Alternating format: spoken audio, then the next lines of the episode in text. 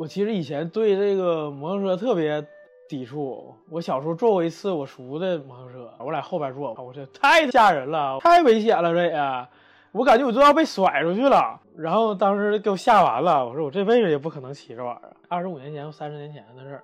那时候沈阳还让骑摩托车，然后我合计那反正都有有证了，考证也是穆老师圈子考的，他当月就考完了。二零一九年九月份，然后那个圈咱这人考，一九年九月份报的，当时穆老师当月就考完就拿着证了，因为得去新民，我合计跟那个大江和京仔就他老婆，合计跟他俩一起去的话，不是来回就一个车不就够了吗？然后我就当时等那个大江嘛，然后他是因为是外地的，他得需要暂住证。我就等他暂住证，结果他妈等到过年，过年就疫情了，然后断断续续连考还是怎么的的。